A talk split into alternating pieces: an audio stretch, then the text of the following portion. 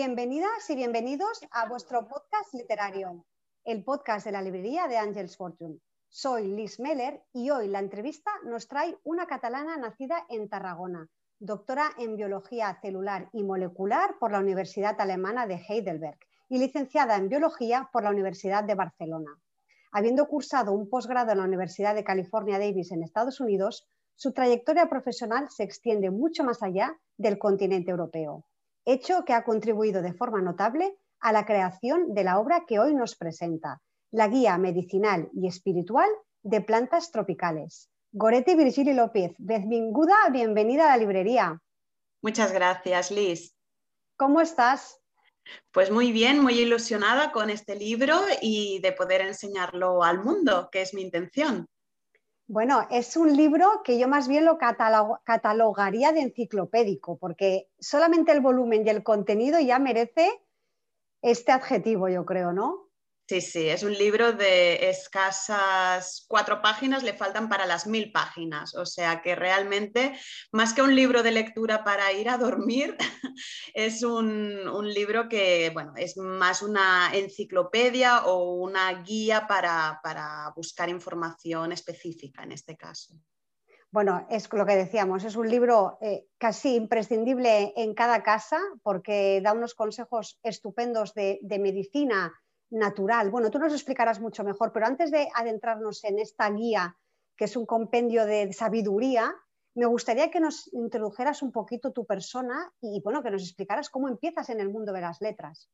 Sí, yo en realidad, pues como comentaba, soy bióloga, entonces mi base, digamos, es científica Escritora, escritora realmente no me considero porque mm, es verdad que me gusta escribir desde que soy pequeñita, pues eh, escribía mis pensamientos, mis notas, pero sobre todo ya más de mayor me gusta mucho escribir cuadernos de viaje cuando he viajado, que lo he hecho mucho, ¿no? Ya no solo por trabajo, que también me un trabajo que tenía anteriormente me permitió eh, trabajar a caballo entre Estados Unidos, sobre todo Centro Europa y España, sino que además pues, eh, he cooperado en África, que han sido unas experiencias muy, muy gratificantes, muy realistas también.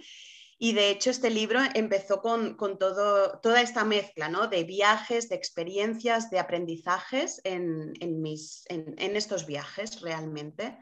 Entonces, eh, la estructura del libro, que después ya entraremos más en detalle, es básicamente pues eso, ¿no? Es un poner eh, por escrito diferentes eh, saberes de gente que he ido conociendo, en este caso de, un curandero, si lo podemos llamar así, de una persona que sabía mucho de plantas medicinales en República Dominicana, pero comprende, digamos, toda esta visión general de diferentes países, de diferentes viajes.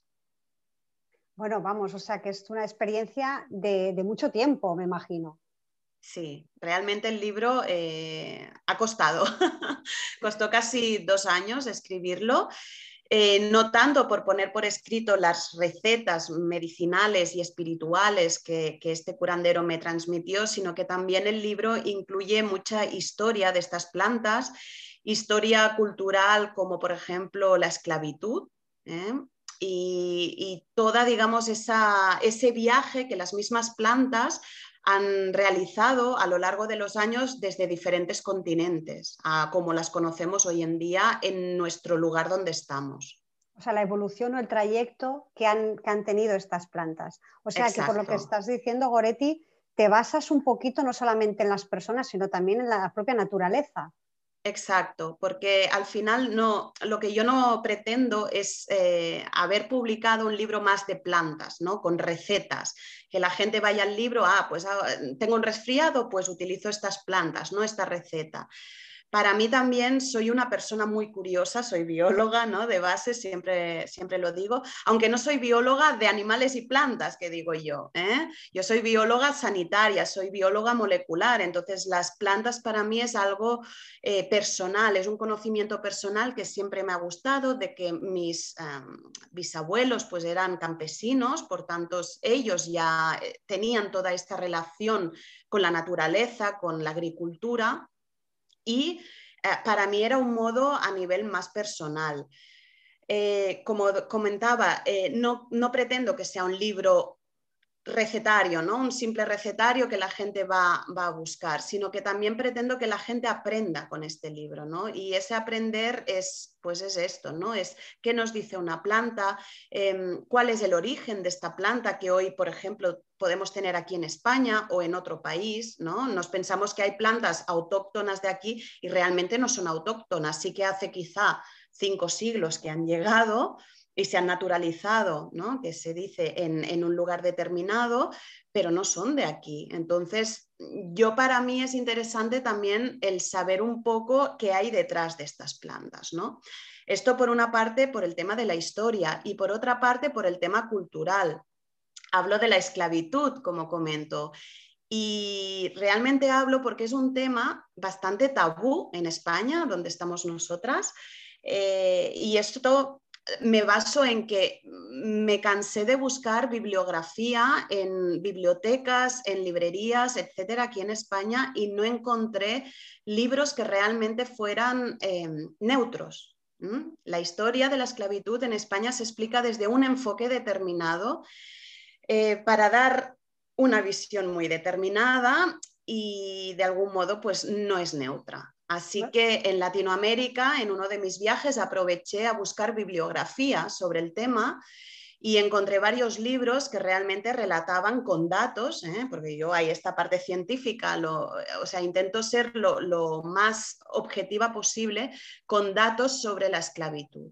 Y es ahí donde también he querido hablar del tema porque tiene mucho que ver. No entenderíamos Latinoamérica, especialmente como la conocemos hoy, sin la influencia de los esclavos y de sus costumbres y de las plantas que trajeron con ellos, ¿de acuerdo? Entonces, en ese sentido, doy esa visión amplia en el libro para comprender una realidad.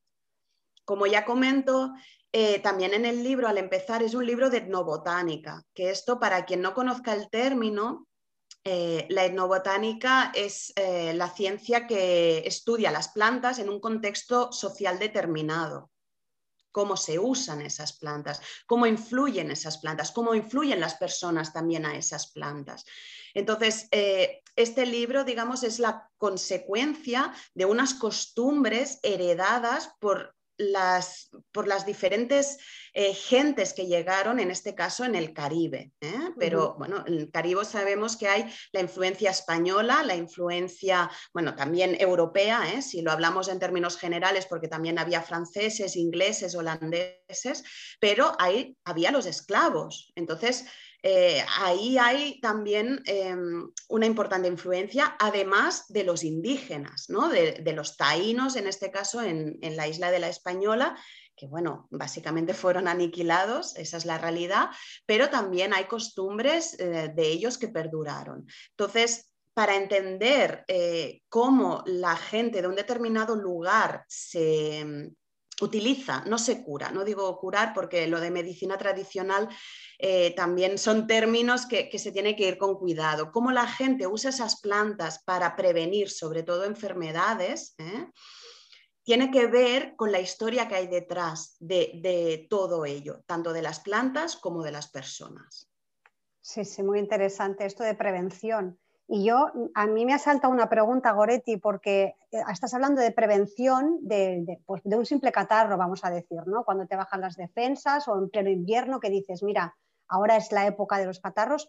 Y yo me pregunto si una familia, por ejemplo, coge tu libro y busca un remedio o, alguna planta que sea específica para eso que está buscando, eh, ¿Las podemos encontrar en España todas? Porque me imagino, como tú decías, autóctonas evidentemente las hay, y luego evidentemente han viajado, pero teniendo el libro en casa podemos en cualquier parte del mundo, diría yo, eh, utilizar esos remedios o, hay alguna cosa que es específica de un país en concreto. Claro, eh, sí que podemos utilizar recetas, quizá no con todas las plantas, porque muchas de las recetas eh, pues es una mezcla de plantas.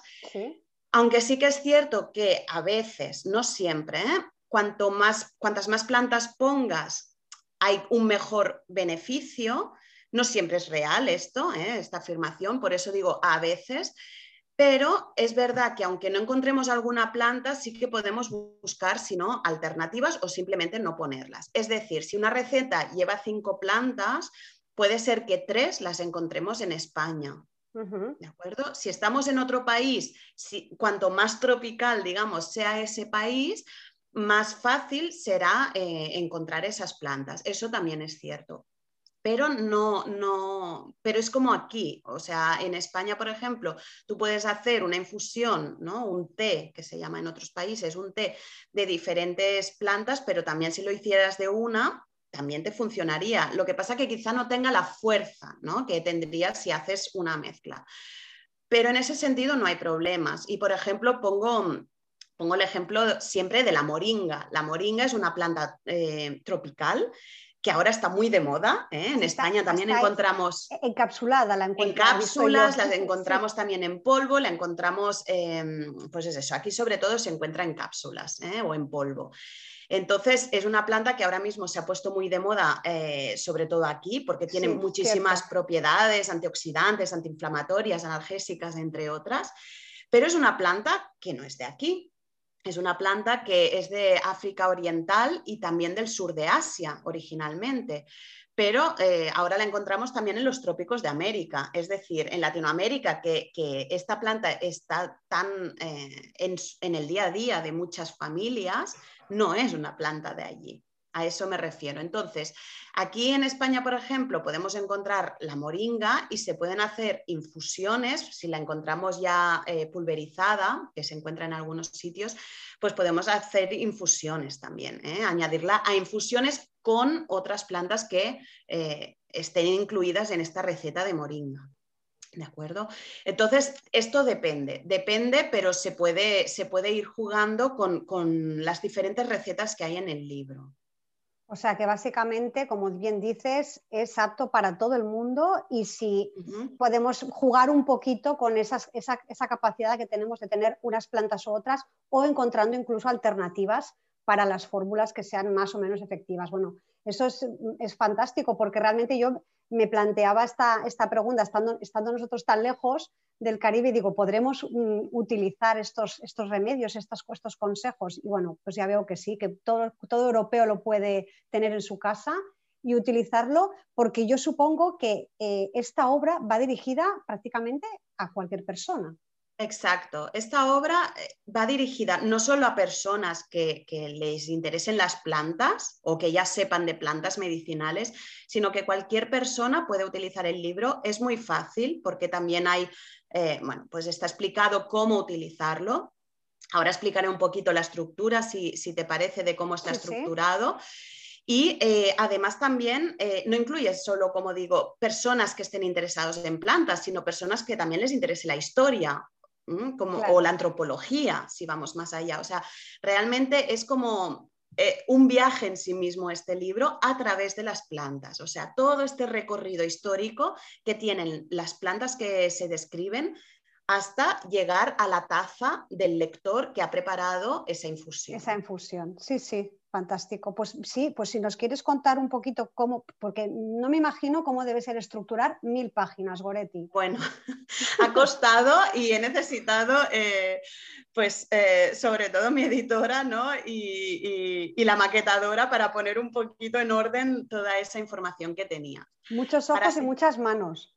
Mucho, sí. Para situar un poco a los oyentes, em, este libro, como ya comentaba al principio, eh, básicamente recogí la medicina tradicional oral que le habían transmitido a un señor que yo conocía, Dan Ureña, en República Dominicana, en Rincón, que es bueno, un, pueblecito de pescadores eh, al, nordeste de, la península de Samaná yo conocí a Dan y realmente veía toda esa flora tan rica en el Caribe y yo, pues como digo, soy bióloga molecular, la botánica me quedaba muy lejos en la carrera de biología, pero a nivel personal me interesaba entender, aprender y, conocer esas plantas, eh, porque yo veía que la gente de, allí cada día tomaba infusiones, cada día, ya fuera para prevenir la gripe, que comentan ellos que son los resfriados, porque aunque estemos en el Caribe a 30 grados, la gente se resfría, ¿eh? cogen ese aire de mar, lo que sea, se resfrían. Y cada día ellos se van eh, tomando estos test, estas infusiones para em, precisamente prevenir y ayudar al sistema inmune cualquier infección que pueda haber por ahí empezamos a hablar con Adán y me empezó a contar pues todo el conocimiento que, bueno, me costó, ¿eh? aquí digo todo, pero a mí me costó convencerle para que me hablara de estas plantas, porque al final yo no dejaba de ser la extranjera que llega allí, ¿no? Por mucho castellano que yo hable, y, que vengo a, a preguntar de plantas medicinales. Entonces, cuando ya se abrió más a mí, pues me enseñó todo este saber que su padre le había eh, transmitido a él oralmente, su abuelo a su padre y así sucesivamente. Yo, claro, empecé por una cosa personal, yo quería saber de plantas, pero a la que yo iba apuntando en mi cuaderno de campo, empecé a ver que realmente era una riqueza eh, cultural increíble lo que estaba teniendo entre mis manos y tenía que mm, guardarla y compartirla, porque, claro, este conocimiento Adán ahora se lo está transmitiendo a su hija mayor, eh, que ya, ya tiene 22 años, eh, pero claro, eh, en ese momento, mm, si Yaneiri no sigue con esto, se pierde. Este conocimiento se pierde como ha pasado en tantos países con nuestros bisabuelos o, o tatarabuelos, ¿no? que sabían mucho de plantas, pero al final si esto no se pone por escrito se acaba perdiendo. Entonces ahí empecé realmente a ponerme seria y aquí sí, bióloga de campo, eh, pues con el cuaderno, con la cámara de fotos, porque el 99, diría yo, 9% de las fotografías son mías, son hechas por mí con más o menor mm, acierto, pero eh, o sea, es un trabajo de campo realmente. son, estupendas las fotografías, realmente son fabulosas. Y alguna que no encontré, pues sí que la tuve que, pues que introducir con fuentes externas, pero quería que el lector además eh, pueda eh, interpretar e identificar esas plantas, ¿no? Sí, porque es que, por perdona que te cortes, que no lo hemos dicho, porque es una enciclopedia de saber, pero también eh, a nivel de imagen lo tienes todo. O sea, que te puedes guiar, si tienes una duda por una planta, otra que se parezca, tienes la foto que te dice qué planta debes usar. Entonces, eso me parece una riqueza, mm, un añadido a tu obra. Y encima estás diciendo que, además las fotos prácticamente son todas tuyas, o sea que el trabajo de campo... Sí, sí. Eh, también eh, los oyentes que, sepan que hay descritas más de 300 plantas y las estructuramos como unas fichas, ¿eh? como, bueno, sí, como unas fichas donde hay por una parte eh, pues las fotografías, como decimos, según cómo hay diferentes estadios de, las plantas ¿eh? o, diferentes partes, las flores, los tallos, cuando son árboles, ¿no? pues todo el árbol, los frutos, las semillas, dependiendo lo que sea, eh, pues hay más o menos fotos o de unas u otras partes. Entonces, por una parte, estas fichas que incluyen además más de 300 plantas, más de 1500 recetas, ¿de acuerdo? Em, hay una parte científica, porque hay esta parte mía, ¿no? De científica, la parte botánica de la planta en sí, que esto es pues la descripción de la planta, del árbol, de, lo que estemos, eh, o de las flores, de lo que estemos hablando. Hay la parte también histórica, como comento, de dónde viene la planta y también del nombre. El nombre, como sabemos, científico es en latín, y este nombre también tiene una historia. Entonces es muy bonito eh, creo yo, aprender por qué esa planta se llama de esa manera, cómo se llegó a ese nombre hace dos o tres siglos atrás, cuando se empezaron a, hacer esta taxonomía de, los nombres. Entonces hay como esta parte más científica donde engloba todo esto. También decir que los nombres de las plantas, porque claro, aquí hay oyentes de todo el mundo, dirá, ay, pero es que tú en España le llamas de una manera, en el Caribe le llaman de otra y en mi país de otra. Entonces yo lo que he intentado es ser lo más eh, general posible para llegar a todo el mundo posible. Así que las plantas están nombradas por el nombre en, castellano, en español, de República Dominicana, pero incluyo el nombre científico en latín, que esto es universal para todo el mundo. Además, como nombres vulgares, he introducido también los nombres en español de cómo se llaman esas plantas en Cuba, en Puerto Rico, en México, en Costa Rica, en Perú, en Colombia, en España, además de en criollo haitiano, en portugués de Brasil y en inglés. Dios mío, Goretti. Entonces, sí, es mucho trabajo esto, gracias también a Internet, pero es mucha, mucha bibliografía que he tenido que buscar y muchos estudios y, bueno, muchas cosas. Y seguramente me habré dejado nombres en estos países, ¿de acuerdo? Porque nombres vulgares, como sabéis, también dentro de un país, el nombre vulgar varía a veces de una región a otra. Pero el lector, digamos que puede tener una amplitud ¿eh? aquí de nombres. Y además hay, como comento, el, nombre en latín, que entonces se busca por internet, es muy facilito, y puedes ver en tu país cómo se llama vulgarmente esa planta. ¿De acuerdo? Entonces, en ese sentido, pues pues hay esto, ¿no? que el lector puede indagar, si no pertenece a uno de estos países, eh, cómo se llama esa planta en su país. Además, después de toda esta parte más científica, la ficha incluye ya los usos medicinales tradicionales que utiliza Adán. Yo aquí lo he dejado como él lo conoce, como él lo sabe. No he, no he comparado con estudios científicos que haya, etcétera, porque creo que es medicina tradicional y se debe respetar tal y como está escrito o, tal y como es conocido. Entonces, en ese sentido, yo no he incidido, es, digamos, naif, es la información que, que él tiene. Y un plus que tiene este libro, porque se llama Guía Medicinal y Espiritual, es que incluye recetas espirituales que claro, aquí en España, por ejemplo, ahora mismo mm, sí que hay gente que todavía realiza estas limpiezas de la casa, aunque ya no son tan habituales como hace años, ¿no? Hace años nuestras abuelas, bisabuelas, sí que hacían alguna limpia en determinadas fechas, etcétera, pero actualmente ya, al menos aquí en España, no se estila tanto. En Latinoamérica sí, ¿eh? Todavía hay muchas creencias pues, sobre el mal de ojos, sobre las malas vibras, sobre la mala suerte. Entonces se hacen limpiezas de la casa o de uno mismo, ¿eh? se pueden hacer unos baños, que se llama, con unas mezclas de plantas determinadas y bajo unos rituales también determinados.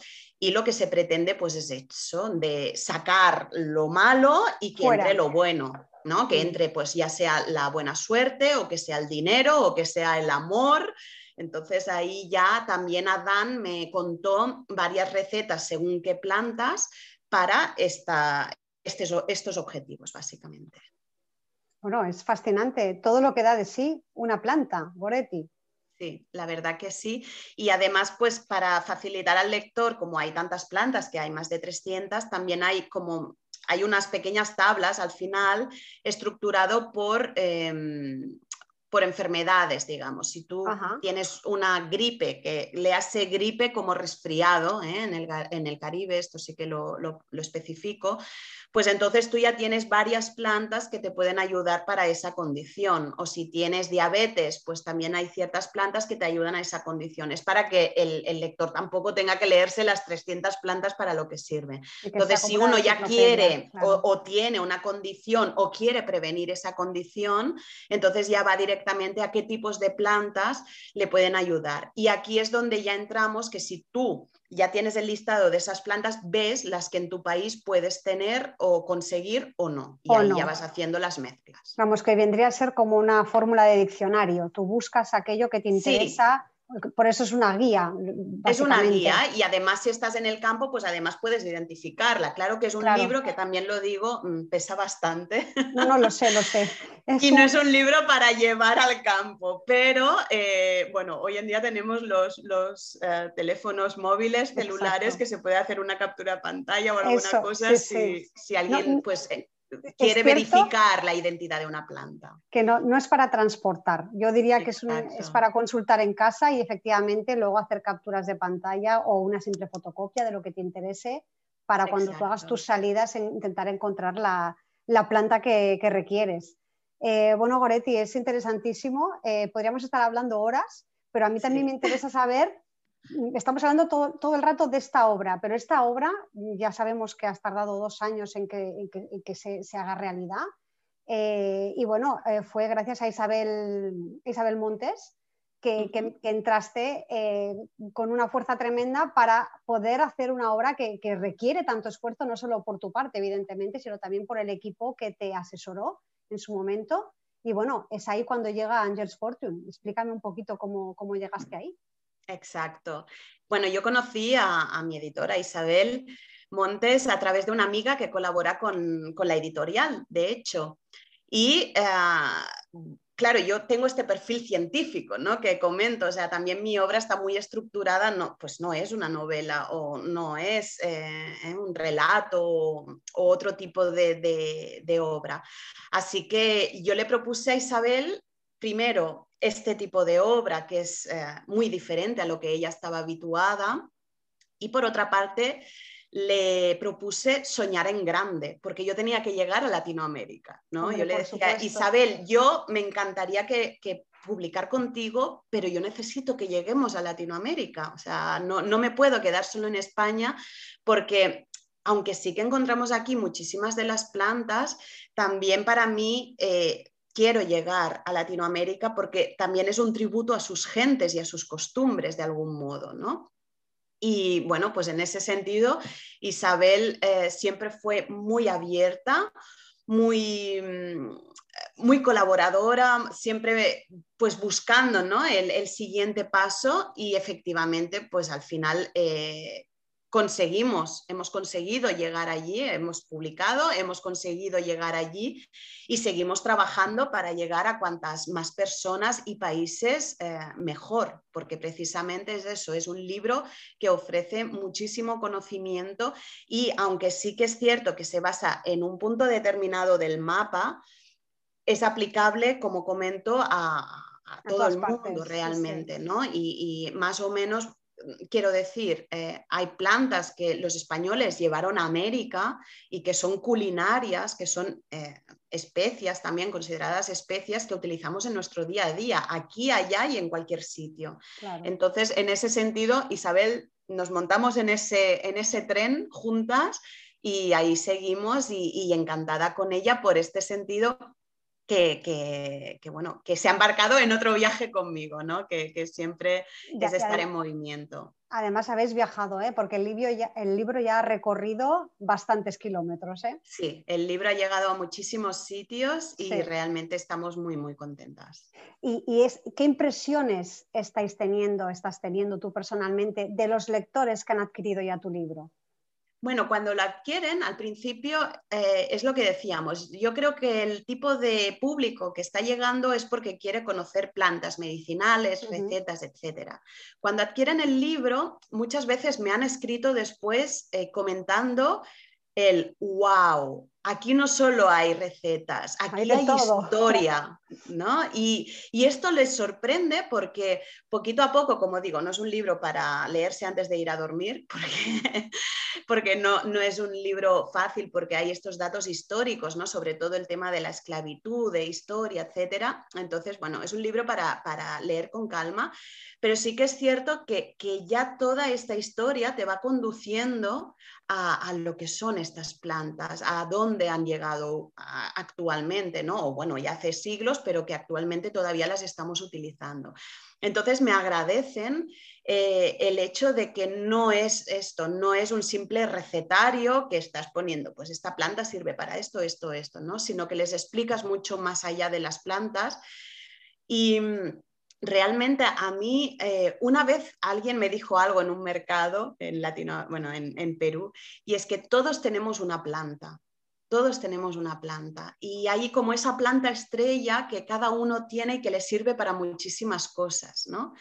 Y de algún modo este libro te lleva a esto, ¿no? Que, tú siempre vas a tener esa planta que, que te, que te, no quiero decir curar, pero sí que te alivia o que te ayuda o que te beneficia y ya tomándotela te, te, sientes mejor. Entonces, cada uno yo siempre invito a descubrir esa planta, ¿no? que es tu planta, porque realmente en, cualquier sitio tú puedes eh, pues tener mucho conocimiento o, conocer muchas plantas, pero habrá esa que será especial para ti.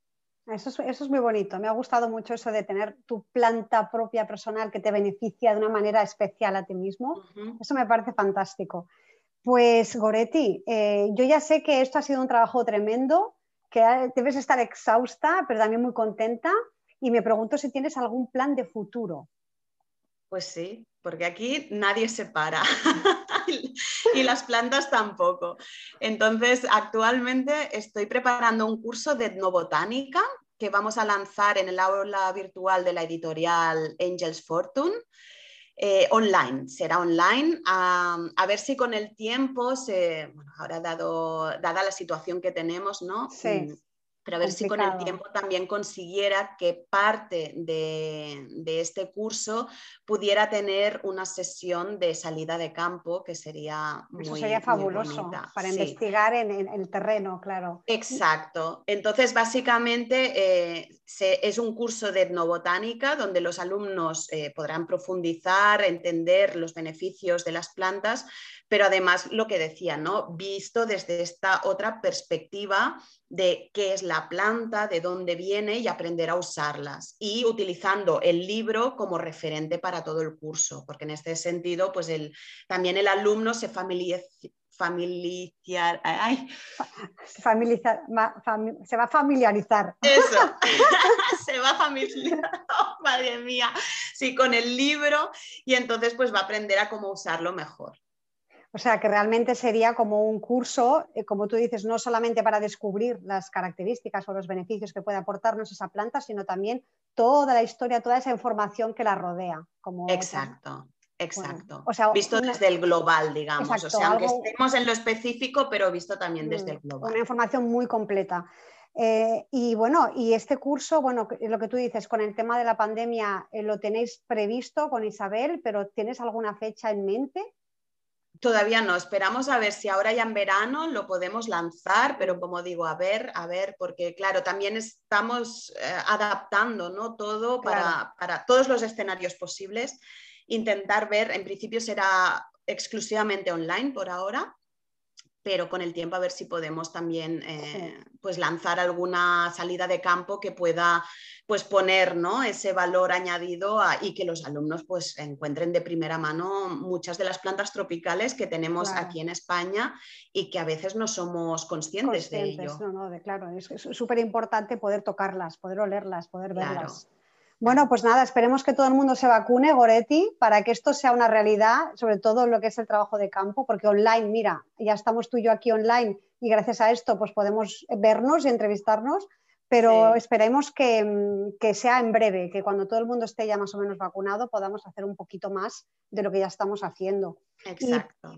para todos aquellos que todavía no te conocen, que te acaban de, de descubrir en este podcast, me gustaría que les dijeras en redes o algún, algún momento, en algún sitio donde se te pueda encontrar o a ti o a tu obra. Bueno, tu obra evidentemente en la librería de, de Fortune la tienen, kilómetro cero, como decimos, pero a ti personalmente te podrían encontrar en, en qué redes.